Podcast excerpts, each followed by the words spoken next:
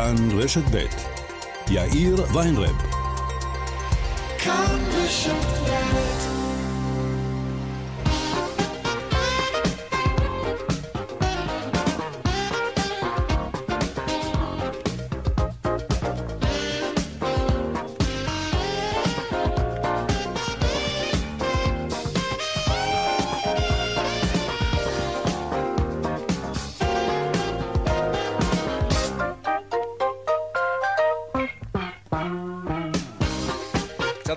ארבע ועוד חמש דקות כאן צבע הכסף ברשת ב', יום שלישי, שלום רב לכם, העורך רונן פולק, בהפקה יעל קטנה שקד והדס סיוון.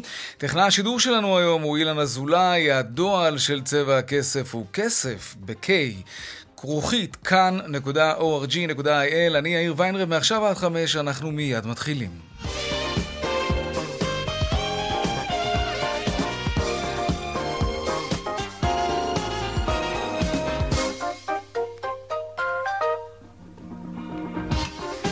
כותרות צבע הכסף ליום שלישי, המאבק ביוקר המחיה תחילה כמובן. ועדי העובדים הגדולים במשק החליטו שלא לקנות לחגי אה, תשרי מוצרים ומתנות לעובדים שמייבאות חברות דיפלומט ושסטוביץ' וקימברלי קלארק.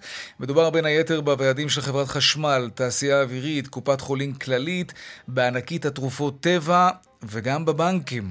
מיד נרחיב על זה. המשא ומתן בין האוצר להסתדרות, הסתדרות המורים כמובן, בצהריים הסתיימה עוד פגישה בין הצדדים ולראשונה אפילו יצאה הודעת סיכום משותפת. זה לא דבר של מה בכך.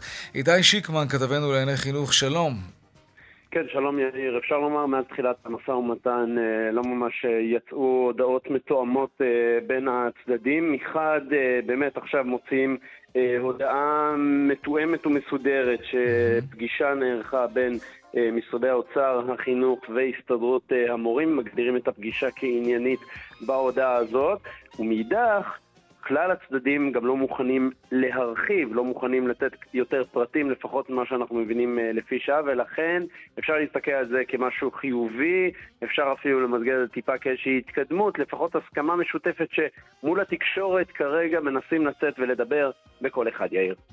תודה רבה, איתי שיקמן, כתבנו לענייני חינוך. העניין הבא, הממונה על שוק ההון, דוקטור משה ברקת, הודיע לשר האוצר על רצונו לסיים את התפקיד בעוד כחודשיים, בתום ארבע שנים. מדובר בשנה לפני סיום הקדנציה. ועוד בצבע הכסף בהמשך, לא הספקנו אתמול, נדבר על זה היום. זה אייטם בשבילכם, המילואימניקים. מגיעים לכם חמישה אחוזים הנחה בארנונה, אז למה אתם לא מקבלים את ההנחה הזאת? נדבר על זה עוד מעט. והדיווח משוקי הכספים כרגיל לקראת סוף השעה, הדולר נחלש היום אל מול השקל ושערו היציג נקבע על 3 שקלים 36 אגורות. אלה הכותרות כאן צבע הכסף, אנחנו מיד ממשיכים.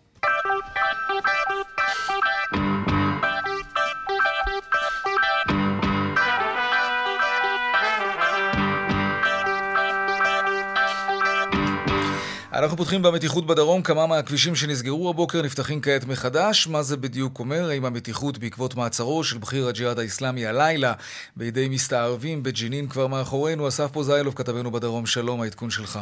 שלום, כן, אז uh, עדיין יש כוננות, והכוננות על פי צה"ל uh, היא באותה רמה, למרות שההערכה שאם השקט הזה יישמר, אם הוא יישמר, עד הערב, אז מחר בבוקר ההערכה שתהיה חזרה אה, לשגרה, אה, והכבישים ייפתחו ותחזור גם הרכבת לכל התחנות וגם האוטובוסים, אבל בינתיים יש כוננות, יש עדיין חשש אה, לפיגוע ירי נ"ט או צלפים או רקטות, אה, אבל יש אה, חלק מהציר המרכזי אה, בעוטף, כביש 232, שהוא נפתח לתנועה, וזה חלק שהוא לא, לא כזה קטן, זה בין קיבוץ סעד שליד שדרות לאזור כרם שלום, באזור דרום הרצועה.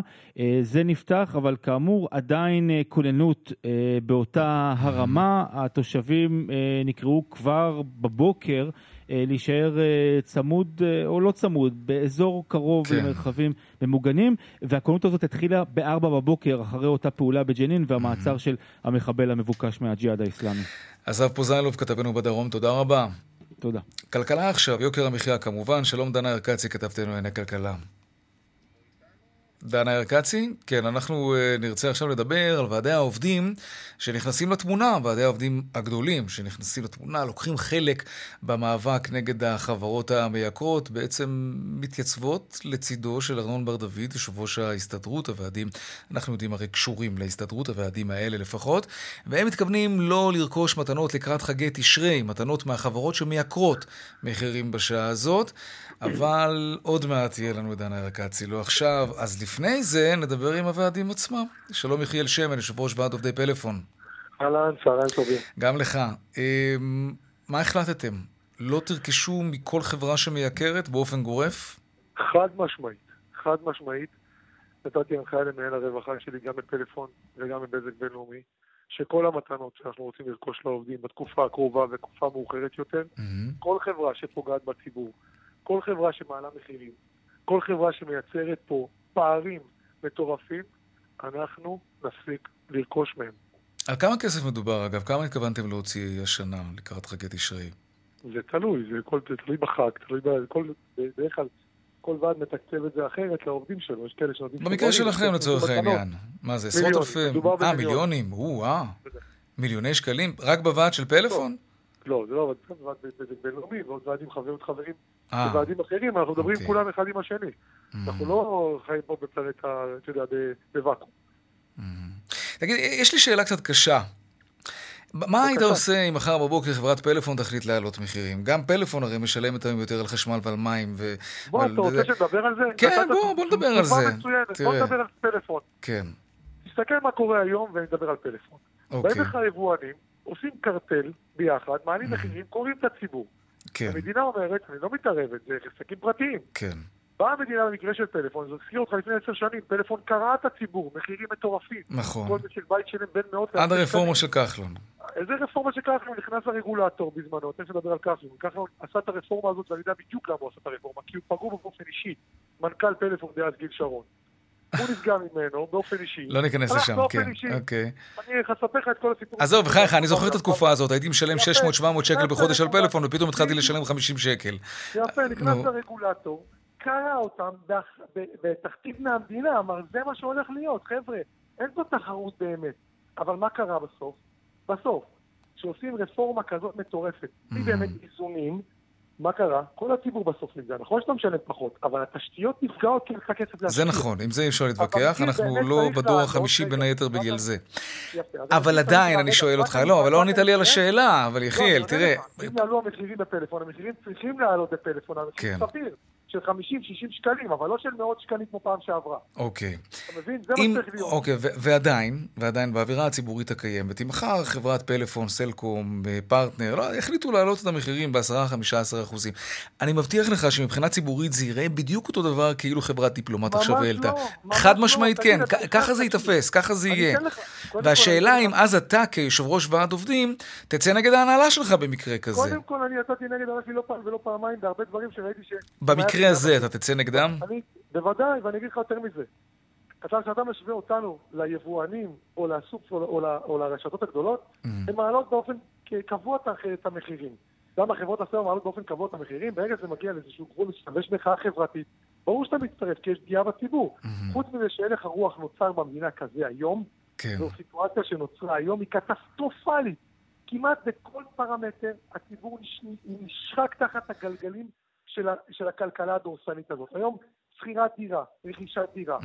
אה, אה, אה, מגורים, אני אומר מגורים, חזרתי על עצמי, אני אומר אוכל, מזון, סל מזון לבית, לימודים, כן, אפילו, אתה יודע מה, מה פעוטון, יש לי עובדים בחברה שלא יוצאים, שהבת זוג או בן זוג לא יוצאים לעבודה, כי יש להם תאומים וצריכים עכשיו לשלם פעמיים מעון ואין את הכסף הזה.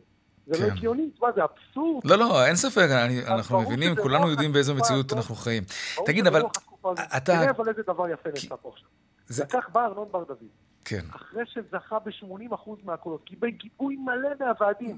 ניצחון היסטרי, כן, אוקיי. תקשיב טוב, אמר יושב ראש ההסתדרות, אין פה משילות במדינה, אני לוקח את מושכות ומוביל בעצמי. זה נכון, זה קשה, כי יש פה גם חברות עם ועדי עובדים מאוגדים בפנים, או, זה לא פשוט. זאת הנקודה. יש לא עובדים לא בחברות האלה שמשלמים את המחיר, זה קצת ירייה ברגל, אתה לא חושב? ברור ש... תקשיב, זה עלייה וקוץ בה. ברור שאתה יכול להגיד את זה.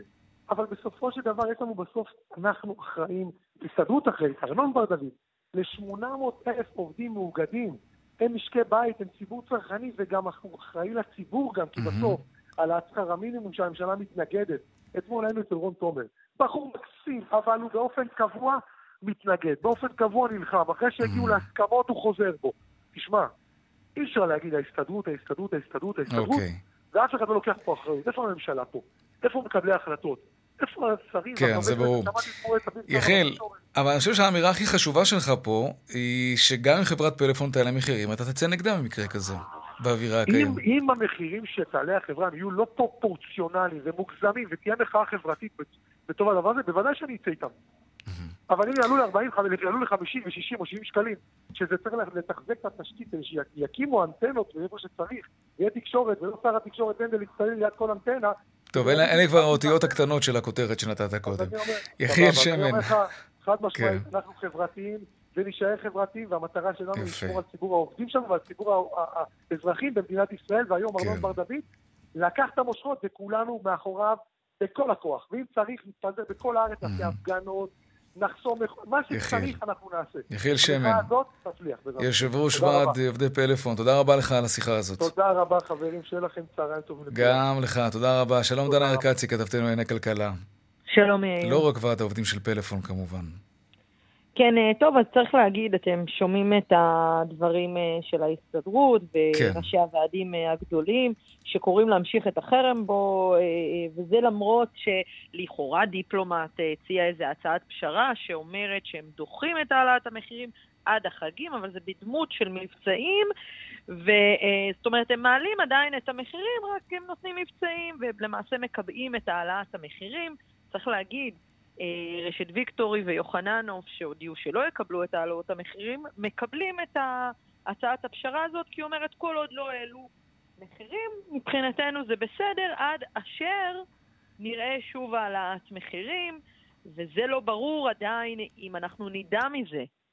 זאת אומרת, ביום שאחרי החגים לא בטוח שאנחנו נדע ששוב העלו את המחירים, וזה עדיין העמדה של חלק מרשתות השיווק, בשופרסל עדיין דבקים בעמדה שלהם כחלק ממשא ומתן שהם mm. אה, מנהלים מול חברת דיפלומט, לה... וצריך להגיד, שסטוביץ' וקימברלי קלארק עדיין, עדיין. אה, עומדות בשלהם. אז, אז רק כדי להבין מה קורה בשטח, כשנכנסים עכשיו לאיזושהי רשת ורואים את המוצרים שלהם, אה, יש עליהם תג מחיר גבוה יותר, או שרשתות השיווק בולמות את זה בינתיים? זה אומר, אנחנו מדברים על שסטוביץ' ודיפלומט? לא, וקימברלי קלארק. קימברלי קלארק קודם כל רק ב-14 באוגוסט, אה, ודיפלומט אומרת שהיא הולכת להציע מבצעים, אז אנחנו סביר להניח שנראה את המחירים שהיינו אמורים לקבל עד אחרי החגים, ובשסטוביץ' אה, אומרים שזה לא לכל המוצרים, וזה רק למספר מצומצם, וזה לא כזה משמעותי, ולא ברור למה השם שלהם נמצא בלהבות, בזעם הציבורי, יחד עם דיפלומט. וצריך mm. להגיד, המהלך שדיפלומט עשתה, הוא בין היתר לנסות להרגיע את השטח, כן. להרגיע את הזעם הציבורי, המניה שלהם uh, ירדה. אתמול ב-4.5 אחוזים, בחמישה, בחמישה, חמשת הימים האחרונים ב-11 אחוזים. יש בזה משהו המאבק... מספק כשמאבק ציבורי, חברתי, כל כך רחב, נותן את uh, אותותיו בחברות שמנסות להעלות מחירים. זה יפה. איך שלא נסתכל כן, על זה, דן ארקצי. נכון, אבל עדיין צריך לשים לב, כן. זה לא התקפלות, אולי יותר אפשר להגדיר אולי התקפלות בכבוד כזה, מה שנקרא. זה כן. ניסיון... כן. ירידה איטית כן. מהעץ. ירידה איטית, לרדת מהעץ, כן. דן ארקצי, כתבתנו הכלכלית, תודה רבה. תודה. אנחנו כל הזמן מדברים על אה, רשתות השיווק הגדולות, כמעט שכחנו שלא מעט צרכנים קונים בכלל במכולת. שם קצת קשה יותר להיאבק ביבואנים הגדולים. שלום אלי סתיוי, יושב ראש איגוד המכולות. שלום וברכה, יאיר. אהלן, מה שלומך? בסדר גמור.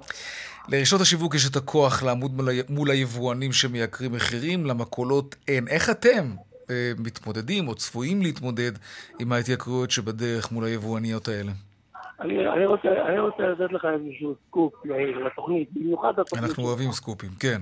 תראה, יש לנו כעשרת אלפים קמעונאים קטנים בענף המזון, שקיבלו ממשרד הכלכלה את האפשרות להתאגד כן. ולהקים אה, מחסן מרכזי שיספק להם את כל המוצרים במבצע. אוי, זה רעיון שמתגלגל מנת... שנים, אבל הוא עדיין לא כן, לא קורה. כן, אבל הרעיון הזה, הוא, הרעיון הזה הוא ממש, ממש, ממש, ממש כבר, כבר, כבר אה, אה, נושא עור וגידים, מה שנקרא. אבל רשות התחרות תאפשר לכם לעשות דבר כזה, אלי? בוודאי, קיבלנו אישור מיוחד מהרשות לתחרות, אוקיי. בוודאי. משרד הכלכלה אפילו השקיע פה כסף ברעיון הזה, mm-hmm. ואנחנו כרגע במשא ומתן עם הספקים על מנת לקבל מוצרים במבצע, שבו כל בעל מכולת במינימרקט בישראל יוכל לצאת עם פלייר של מבצעים מיוחדים לקהל המטרה שלו, ופה אנחנו רואים באמת אה, אה, אה, הישג גדול. עכשיו, מה, ש, מה שאני רוצה להגיד לך לגבי ההתנהלות של רשתות השיווק הגדולות מול הספקים הגדולים. רגע, לפני שנלך לרשתות הגדולות, אני עדיין רוצה לדעת, עד שאותו האנגר ענקי יוקם, ואתם כל המכולות תתאגדו, ותוכלו באמת לנהל משא ומתן מול היבואנים כדי לקבל מחיר טוב, והמחיר טוב הזה יתגלגל לצרכנים, עד שזה יקרה, וזה אחלה חזון, אני מוכרח לומר, איך אתם מתכוונים עכשיו, בחודש אוגוסט, ספטמבר, אוקטובר, לקראת החגים, עליות מחירים, מה תעשו? יהיה מאוד קשה כרגע, לקנות במכולת. יאיר, אנחנו ממשיכים להיות חוטבי עצים. ושואבי מים לענף המזון הריכוזי ביותר בעולם. עשרת אלפים עסקים קמעונאים קטנים משלמים, משלמים במזומן את המאבקי הכוח שבין היצרנים הגדולים לרשתות השיווק הגדולות. הרי שתבין, ברגע שיצרן עושה שריר לרשתות השיווק, באופן אוטומטי, באופן אוטומטי, המבצעים אצלנו יורדים. אנחנו משלמים את המחיר באופן אוטומטי. כשדיפלומט או, או שסטוביץ מחליטים לעשות מבצע לרשתות על מנת אה, להקל את, ה, את, את, את חומרת המחירון החדש, כמו שקורה עכשיו עם דיפלומט, כן. את המחיר הם באים לקחת מהקמעונאים הקטנים. Mm. הקמעונאים הקטנים משלמים את, ה, את המחיר של, ה, של הכוחניות הזאת. אז באים פחות למכולות בימים האלה? של הכיפוף ידיים הזאת. אוקיי, אבל עדיין באים פחות לקוחות, או שדווקא בדרך כלל מדובר באנשים שנוח להם לקנות יותר במכולת, והם לא רוצים להשתמש בתחבורה ציבורית, או רוצים להניע את הרכב, לנסוע לסופר רחוק. השאלה אם קהל הלקוחות שלכם הוא קהל קשיח כזה, או שזה גורם לבריחה של לקוחות עכשיו. אז אני לא יודע אם אתה מעודכן, אני לא יודע אם אתה מעודכן, מקווה שאתה מעודכן, יש מגמה הולכת וגוברת של רשתות שיווק גדולות להיכנס לערים ולפתוח שם סניפים של הרשת.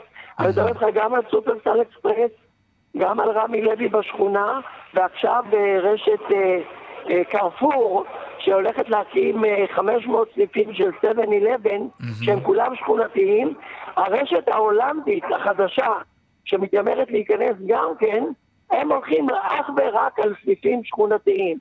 זאת אומרת, אוקיי. אני רוצה להגיד לך... אז זה יכסה לגמרי את המכולת עם, ה... עם המוכר עם העיפרון מאחורי האוזן, נגמר הסיפור. יאיר, אם, יאיר, אם תוך שנתיים אנחנו לא מוצאים פתרון למכולות הפרטיות, לא תישאר במדינת ישראל מכולת פרטית אחד לרפואה, וואי, מבחינת הנוף, מבחינת הנוף העירוני זה עצוב מאוד, אני מוכרח לומר. זה, זה, זה מה שעושים הגדולים, הקטנים במדינת כן. ישראל. טוב. נקווה שתצליחו לשרוד. הרשות לתחרות, כן. הרשות לתחרות מחרישה.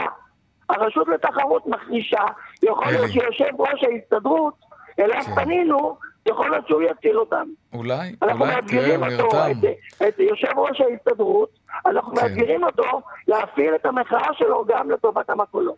אלי סתיו, יושב ראש איגוד המקולות, תודה רבה לך על השיחה תודה הזאת. תודה רבה, יאיר, תודה רבה. עניינים אחרים עכשיו, תמ"א 38. יש, אה, יש סוגיה מאוד מעניינת בעניין הזה. האם לאפשר פרויקטים כאלה של תמ"א 38 בגוש דן סמוך למקומות שבהם אה, אמור לעבור המטרו? כי פרויקט כזה של תמ"א 38, אחד או שתיים, פינוי בינוי, לא משנה, זה עלול לעכב כמובן את המטרו, אולי גם אמור לסבך את הפרויקט הזה של הרכבת התחתית. בקיצור, זאת חתיכת סוגיה מעל פני השטח וגם מתחתיו. שלום עורכת הדין ענת בירן, מומחית בתכנון ובנייה והתחדשות עירונית. שלום לך.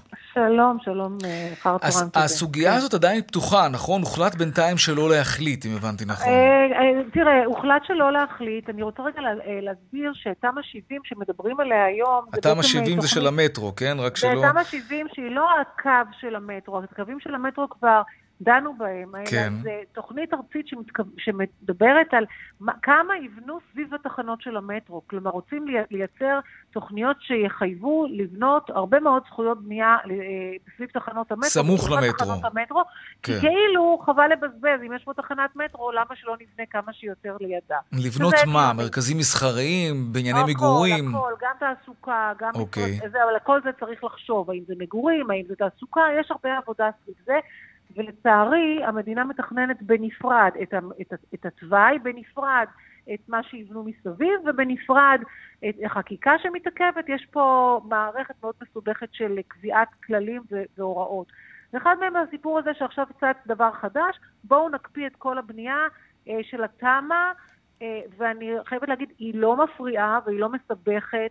שום דבר. למה לא? לא? כשאני, תראי, אני לא מהתחום הזה, אבל כשאני מנסה לחשוב על זה, אם יתחיל עכשיו פרויקט של תמ"א 38 במרחק של, אני יודע מה, 100-200 מטרים מתחנת מטרו, זה, זה די ברור שאי אפשר יהיה לעשות גם את זה וגם את זה, כי כל פרויקט של תמ"א לוקח, בוודאי אם זה תמ"א 38-2, כלומר פינוי-בינוי, זה יכול לקחת שנתיים וחצי, שלוש. ומתי אתה חושב שיתחילו לבצע את המטרו? אני מקווה שמחר בבוקר. אוקיי, גם אני, אבל בוא נהיה, בוא נהיה ריאליים, בוא נגיד שאם יתחילו עוד עשר שנים, אז כולנו נמחא כפיים. אה, באמת? אם יסיימו, בוודאי. תוכניות המטרו זה לא הרכבת הקלה, תוכניות המטרו זה משהו ארוך טווח, והוא באמת אה, אה, אה, מדובר על 20, להתחיל ב-2030, ב-2030 ומשהו, אנחנו לא מדברים על מחר בבוקר. ולכן... לא צריך לעכב את הפרויקטים האלה ככה. ולכן, לפי דעתי, לבוא ול... להגיד היום, כשמדינת ישראל סובלת ממצוקה של מחסור ביחידות דיור, מצורך בהתחדשות עירונית, בין אם זה התחדשות עירונית של משהו קצת יותר גדול מתמ"א, שזה ממש לקדם תוכניות mm-hmm. חכמיות, שזה לוקח עוד יותר זמן, אז, אז כן. גם את זה כאילו אפשר לא לעשות.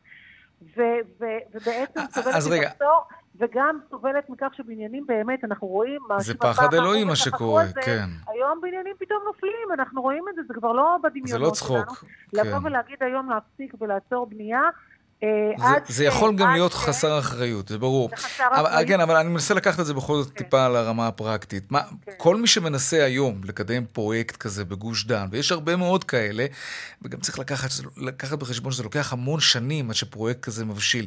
מה אנשים כאלה, בניינים כאלה, ועדי דיירים כאלה צריכים לקחת בחשבון שההחלטה כזאת תאושר, ואז עבודה של מעלנת אלפים שנים נכון. עלולה לרדת לטמיון? מה הם אמורים לעשות עכשיו? אה, תראה, אני אגיד לך, הבעיה הגדולה מבחינת בעלי דירות זה שבשנים האלה של הציפייה הם לא עושים עסקאות, הם לא עושים שיפוצים, נכון. הם לא מחזקים את הבניינים והבניינים הולכים ובעצם אה, אה, אה, מתיישנים והדירות נראות במצב פחות טוב והכל, וחבל להשקיע כי כל אחד אומר מחר, מחר, מחר כבר הורסים ועושים מחדש. ומצד אה, שני, מצד היזמים משקיעים המון כסף נכון. בתכנון, בארגון, זה מאות אלפי שקלים פר פרויקט עוד לפני שמתחילים לקדם וואי, אותו. וואי, וואי. ו- ו- ואז לא פתאום תוקעים להם את זה, כי, כי אמור לקום שם מתישהו ב-2070 תחנת מטרו. בדיוק. נהדר. אני חושבת, אני מאוד מקווה, תראו, תראה, לא סתם היום לא קיבלו החלטות, כי, כי זאת סוגיה באמת קשה. לדעתי היו צריכים להגיד גם בצורה ברורה שכל עוד לא יחליטו אחרת, אפשר להתקדם. כולם ממשיכים לרוץ, ואני, חוש, ואני חושבת שכולם צריכים להתקדם. טוב. ואנחנו נחיה ונראה. כי, כי האמת שזה לא, זה סיבוב כלכלי נהדר, תמ"א 38, אבל מעבר לזה, זה באמת הביטחון שלנו כדיירים שחיים בבניינים שהוקמו בשנות ה-60 וה-70, ואפילו לפני זה. וה-50 וה-40, ואני אומרת שאנחנו צריכים כן. לדאוג להם, ולא לשכוח שמזה הכל התחיל, מהחשש הזה שהבניינים כן, האלה יקרסו. עורכת הדין אוקיי. אה, ענת בירן, מומחית בתכנון ובנייה והתחדשות עירונית, תודה רבה לך על השיחה הזאת. תודה רבה לך. להתראות. אה, קצת, תודה. עדכוני תנועה עכשיו.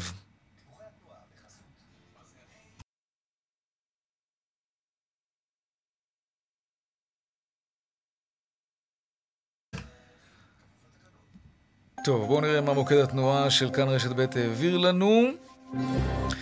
אז ככה, בדרך הרחוב צפון העמוס מיקום עד נתניה ומחבצלת עד מכמורת. בדרך 6 לכיוון צפון יש עומס מקסם ועד אייל ובהמשך מבאקה עד יוקנעם עילית. בגאה צפונה עמוס ממחלף השבעה עד גבעת שמואל ודרומה ממורשה עד גבעת שמואל. עדכוני תנועה נוספים בכאן מוקד התנועה כוכבי 9550 זה הטלמסר שלנו, אבל לא רק שם. גם באתר של כאן וביישומון של כאן. הפסקת פרסומות קצרה ומיד אנחנו חוזרים עם עוד צבע הכסף. אם אתם מילואימניקים, כדאי לכם להישאר לאייטם הבא. וכאן גם צבע הכסף. לפני כמה שנים עשינו כאן, בצבע הכסף, קמפיין, קמפיין מודעות, כי הרבה מאוד מילואימניקים לא ידעו שמגיעה להם הנחה בארנונה. הגיע הזמן לחזור לעניין הזה, כי יש עדיין הרבה מאוד שלא יודעים, ולא כל הרשויות יוזמות גם את ההנחה הזאת בעצמן, וזה מעצבן. וזה חבל.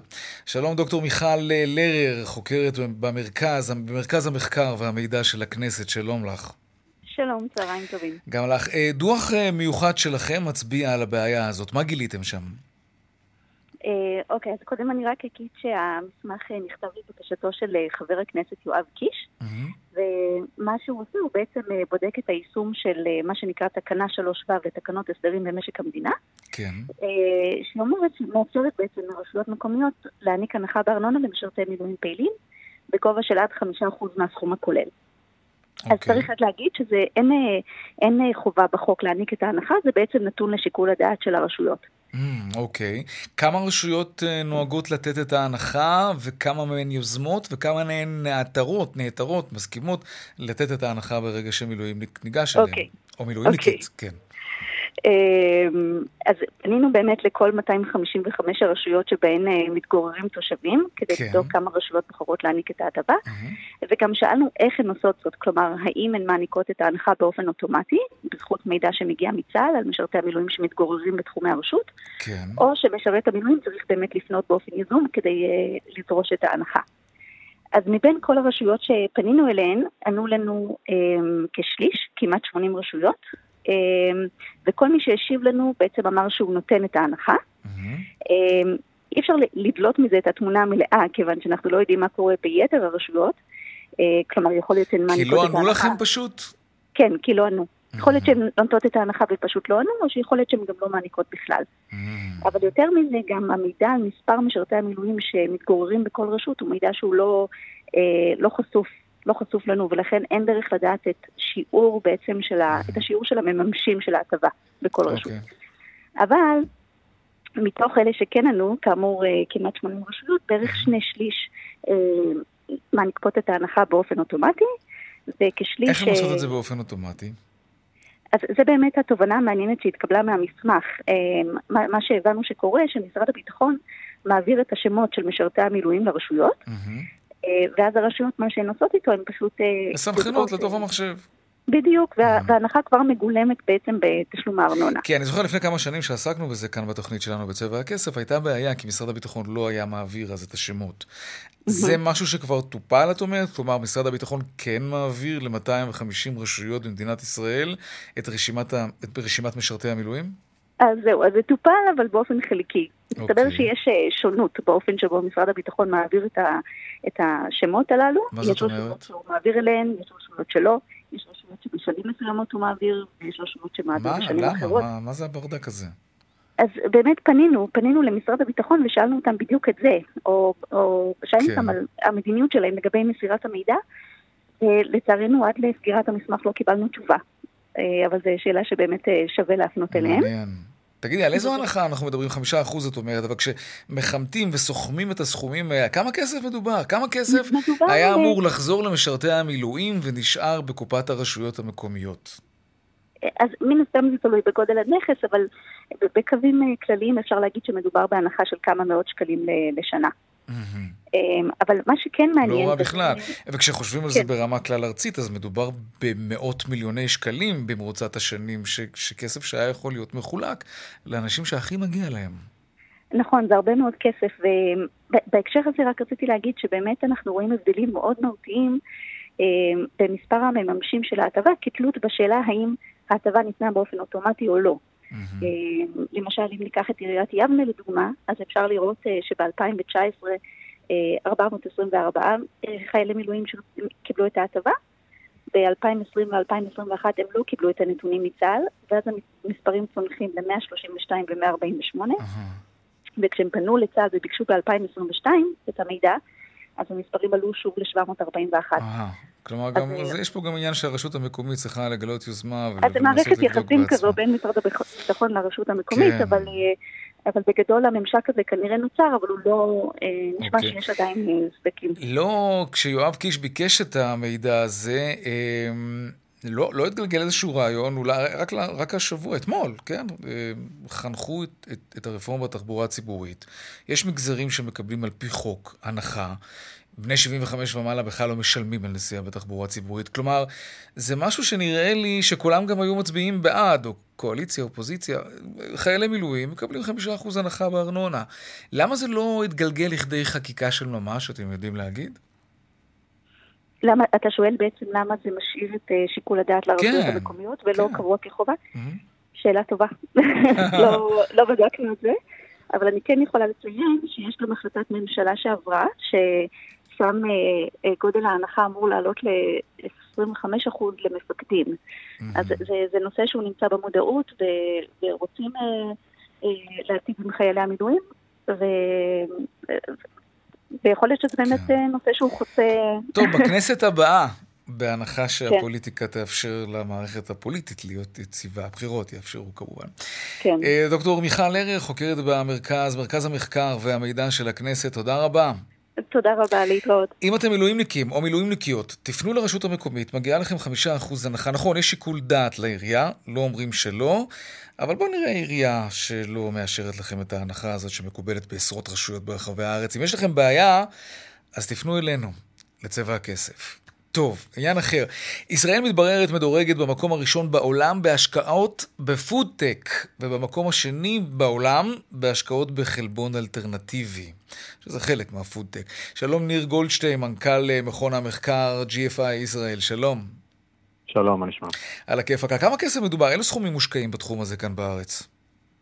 אז בעולם בסך הכל עד עכשיו הושקעו משהו כמו 7 מיליארד דולר mm-hmm. בתחום הזה של החלבונים אה, אה, האלטרנטיביים, כן. תחליפי בשר בעצם. כן. בישראל בחצי שנה האחרונה, רק בחציון הראשון של 2022, הושקעו מעל 320 מיליון דולר, מ-50 סטארט-אפים בתחום, שמהווים משהו כמו 18 אחוז מסך ההשקעה העולמית mm. בתחום בחצי שנה האחרונה. מה יש פה בישראל לדעתך שהיא כזאת חלוצה בתחום הזה מבחינת השקעות ועניין ומחקר?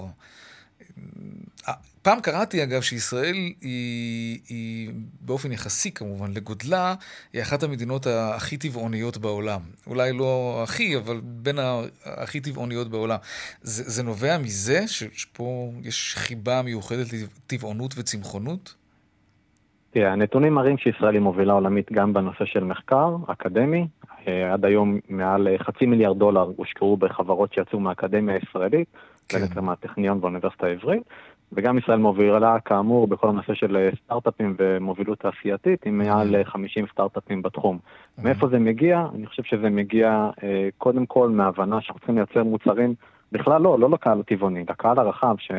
מחפש ורוצה להפחית את צריכת הבשר שלו, אבל לא כן. מוכן להתפשר על אלמנטים של טעם, של מחיר, של נוחות, ובעצם העולם טק הזה שלנו מתפתח uh, לכיוון הזה. זה בא גם לידי ביטוי אגב בתוצאות, כלומר פריצות הדרך המדעיות uh, והתעשייתיות בתחום הזה, הם נולדו כאן, פריצות הדרך האלה, מבחינת הקדמה?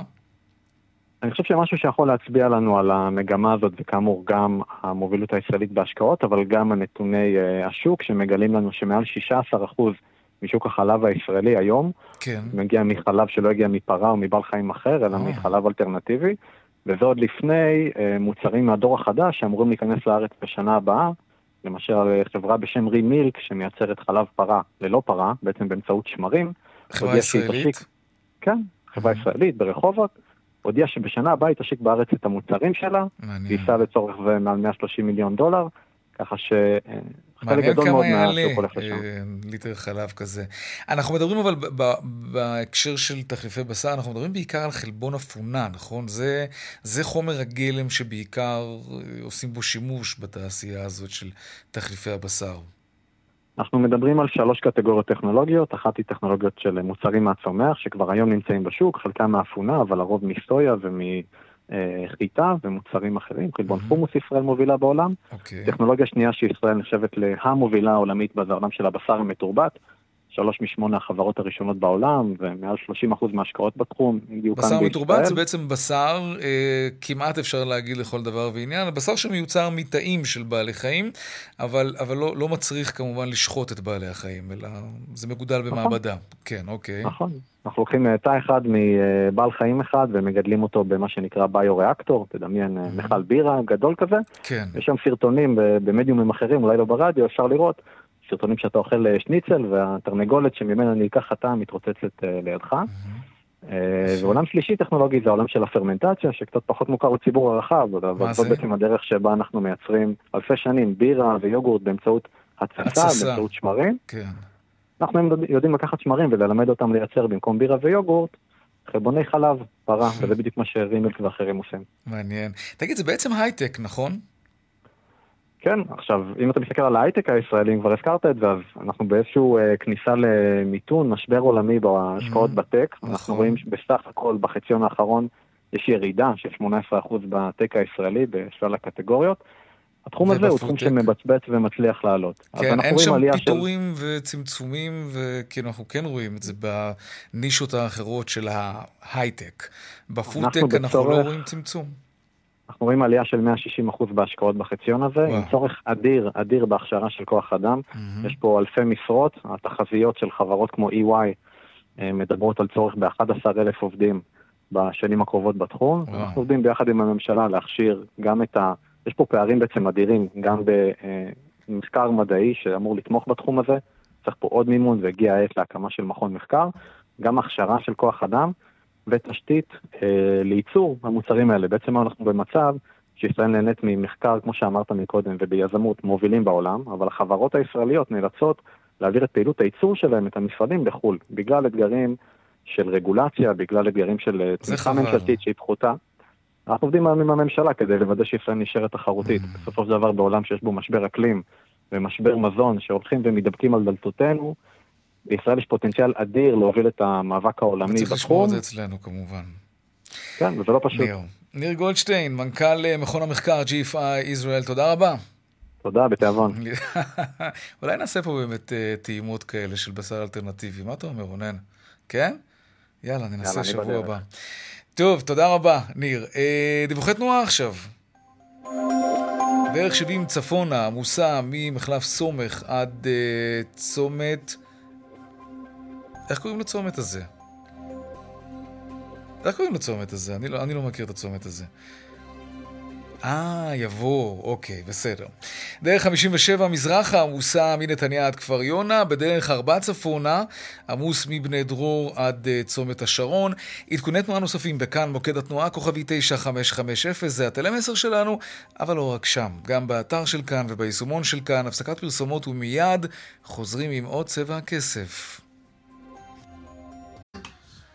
וכאן גם צבע הכסף, רפורמת היבוא, זו שעוד לא ממש מורגשת בכיס שלנו, אבל במשרד הכלכלה לא מפסיקים להבטיח שייקח קצת זמן, אבל זה יקרה מתישהו. אז הרפורמה הזאת מתרחבת עכשיו גם לתחום המזגנים. שלום איגור אה, דוסקולוביץ', הממונה על התקינה במשרד הכלכלה והתעשייה, שלום לך. שלום, צהריים טובים. כן, מיזוג אוויר זה דבר מאוד קריטי, במיוחד uh, כשכדור הארץ מתחמם, ובמיוחד עכשיו בעיצומו של הקיץ. כמה שחקנים יש היום בשוק המזגנים הישראלי? אה, מבחינת היבואנים אה, יש אה, מספר לא גדול, אני לא יכול לנקוב במספר, אבל זה שחקנים mm. בודדים. לא, אוקיי. ומה אתם עושים עכשיו כדי שיהיו כאן יותר שחקנים, ותהיה יותר תחרות, ותהיה יותר מלחמה על הכיס שלנו? מה, מה. השינוי? מה יקרה? נכון, מה שאנחנו עושים, ככלל משרד שלנו פועל להורדת רגולציה מיותרת. אוקיי? והשוואת הרגולציה שלנו למקובל בעולם אה, מתקדם, לדוגמה בשוק המשותף באירופה, ולכן מה שאנחנו עושים בפועל, אנחנו בוחנים כל תקן ותקן, לרבות עכשיו עשינו בחינה של תקן למזגנים, כדי להוריד מהתקן דרישות שהן בלתי מתחייבות. מה למשל, כלומר, אילו תקנים ישראליים כבר אינם הגיוניים בנקודת הזמן הזו, 2022? לא, אם, תראה, אם אנחנו, אנחנו בחנו אה, הרבה מאוד תקנים, כן. ואפשר אה, לצפות בתקנים האלה ברשימה מסודרת באתר שלנו, שלפי התקנים האלה ניתן לייבא בהצהרת התאמה לתקינה בינלאומית. מדובר בכמות אדירה של התקנים שאפשר לעשות את זה. אוקיי? והחל מ... מדובר באופניים, מוצרי ילדים למיניהם, בריאות לילדים וכולי וכולי, הרבה מאוד מוצרים. כן, כן, את זה סיכרנו בהרחבה, אבל לגבי מיזוג אוויר, זה מה שמעניין אותי. לגבי מיזוג אוויר, מדובר בתקן, אה, שהוא למעשה תקן אה, ישראלי שהוא תקן מאומץ מתקן בינלאומי, mm-hmm. ושבתקן הזה הוכנסו מספר דרישות שלדעתנו הם אלה שמונות אה, תחרות חופשית ויבוא חופשי למדינת ישראל של המזגנים. עדיין אני עדיין מנסה להבין אם יש מישהו שקם בבוקר ובא לו להיות יבואן מזגנים, ויש לו את הכסף, יש לו את היכולת, ויש לו עובדים אפילו שהוא יכול להקים כאן אה, חברה ליבוא מזגנים. וכשהוא ניגש לעשות את המשימה הזאת, במה הוא נתקל? אילו דברים, מה היה מקשה עליו, ולמה יהיה לו יותר קל עכשיו? לדוגמה, התקן שלנו כלל מספר דרישות שאנחנו ביטלנו אותן כרגע, בכוונתנו, שלדוגמה הגנה רכיבים פנימיים של המזגן מפני התלקחות. או לדוגמה מקדם... זה חשוב, למה לבטל כן, דבר כזה? כן, זה חשוב, אבל מצד, לצד מצד אחד כולם אומרים זה חשוב, מצד שני הרגולטור בתחום והגורם ש... מעורב, אה, רשות הכיבוי והצבא, אומרים שאין נחיצות בדרישה הזו. בתקינה mm. בינלאומית עובדתית, בתקינה בינלאומית היא לא קיימת. כלומר, אם המזגן הזה טוב לגרמנים, או לאנגלים, נכון. או לצרפתים, אז הוא גם טוב לישראלים. אנחנו נכון. בעצם סומכים עכשיו על התקינה האירופית, ואנחנו לא צריכים תקינה משלנו, נכון. שרק תסבך ותסרבל את העניין. נכון, נכון, אוקיי. נכון. אתם... לדוגמה, אותה דרישה של ההתלקחות, עמידה בהתלקחות, נלקחה מתקן אמריקאי. מדוע האמריקאים עשו את זה?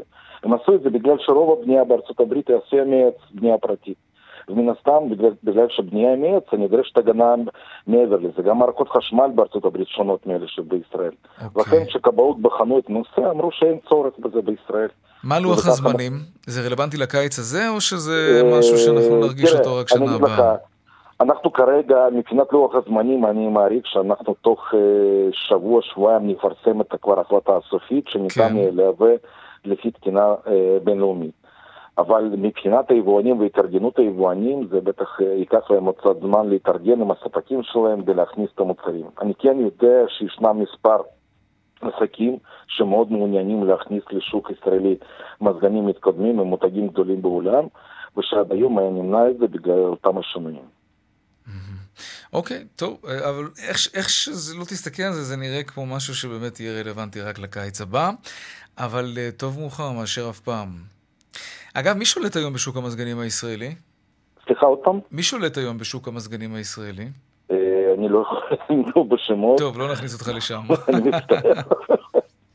לא יכול לנקוב בשמות. איגור דסקולוביץ', הממונה על התקינה במשרד הכלכלה והתעשייה, תודה רבה לך על השיחה הזאת, ונקווה באמת שמזגנים יהיו מוצר יותר זול בקיץ נכון. הבא. תודה. תודה. להתראות. עכשיו לעדכון משוקי הכספים. 102 200, take them. שלום אייל ראובן, מנכ"ל טאואר מבית מגדל שוקי הון. מה שלומך? מה שלום השווקים? צהריים טובים, יאיר. אה, שלומנו טוב, והשווקים, אתה יודע, השווקים רגישים. אנחנו מתחילת השנה מכירים המאזינים את המגמה כן. שהייתה ברובה שלילית, החודש האחרון היה דווקא חיובי יותר, השבוע ככה השווקים מחפשים כיוון וכל פרמטר חיובי או שלילי משפיע מיד על המגמה. אז היום יש עוד מרכיב באיומים על השווקים, המתיחות הגיאופוליטית בין סין לארצות הברית, שמתגברת קצת היום מביקור יושב ראש בית הנבחרים האמריקאית בטיוואן, אז סין ככה מפרסמת הצהרות שהיא לא תשב בחיבוק ידיים וזה ישר משפיע, אז קודם כל השווקים במזרח, ראינו אה, אה, אה, הבוקר את המסחר מסתיים שם בירידות של אחוז וחצי בממוצע, הבורסה הסינית ירדה בשניים וחצי אחוזים, גם אצלנו המסחר נפתח כבר מתחילתו, תל אביב 35 יורד בשש עשיריות האחוז, תל אביב 90 מעל אחוז, אחוז ושתי עשיריות. הבנקים ממשיכים מסע דרומה של עוד אחוז אה, ועשירית היום. אם מסתכלים על אירופה גם, יחסית ירידות מתונות של כחצי אחוז, ועכשיו ככה מסחר אה, בנסדק, בבורסה האמריקאית, נפתח גם בירידות קלות, שתי עשיריות האחוז למטה בנסדק, ה snp כבר יורד חצי אחוז, כך גם הראסל 2000, אנחנו רואים עלייה במדד הפחד, עלייה בוויקס, הוויקס עולה ב-6 אחוזים, הכל רגיש, היום אנחנו בהשפעה פחות חיובית, ומהצד השני אנחנו רואים את המטח, הדולר, שקל, ממשיך כן. גם כן, הדולר להיחלש. להיחלש. אנחנו כן. כבר ב... שפל של די הרבה זמן, נכון? תשמע, אנחנו עדיין מתחילת השנה עם עלייה של דולר מול שקל, אנחנו בסביבות עשרה אחוז עלייה, תחילת השנה היינו בסביבות השלושה שקלים 0.6, אנחנו היום בשלוש, שלוש, שש. אז הדולר מול השקל כן. התחזק, ויש את כל הסיבות שאנחנו מכירים, את הריבית שעולה הרבה יותר מהר בארצות הברית, והתמורה על דולר היא גבוהה יותר מתמורה על שקל, זה חיזק את הדולר מול השקל, כן. ועוד תרם להתגברות של הדולר מול השקל, הלחץ בשווקים וירידות במניות הטכנולוגיה. ההירגעות, הרגיעה בתקופה, בשבועות האחרונים, דווקא החזירה את השקל להתחזק, ולכן אנחנו רואים אותו כבר באזור השלושה שקלים שלושים ושש. כן. גם האירו אה, יחסית אה, אפילו פחות, שלושה שקלים ארבעים mm. אגורות מול השקל. מדהים. אייל ראובן, מנכ"ל טאוור מבית מגדל שוקי ההון, תודה רבה. ערב טוב שיהיה. להתראות. לכבוד הקיץ שהגיע, כתבתי שיר. אמנם אני עוד לא מזיע, אבל איני מסתיר את שוקתי אל העונה, ששמה קץ לקור. ולכבודה עם עיפרון, כתבתי שיר מזמור.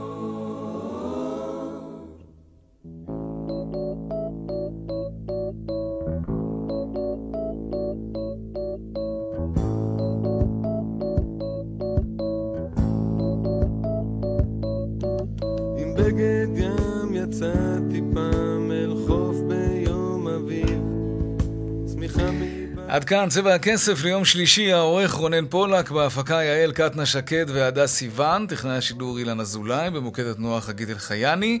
הדואל שלנו הוא כסף, כרוכית, כאן.org.il, מיד אחרינו בנימיני וגואטה. אני יאיר ויינריב, נשתמע כאן שוב מחר, בארבעה אחר הצהריים, רונן פולק יהיה כאן. ערב טוב ושקט שיהיה לנו, שלום שלום.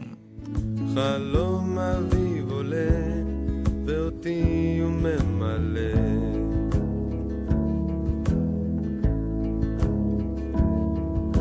אציל בתל שכב בצל, השגיח על הנוף, ושתי זקנות על כיסאות אמרו לו בוקר טוב.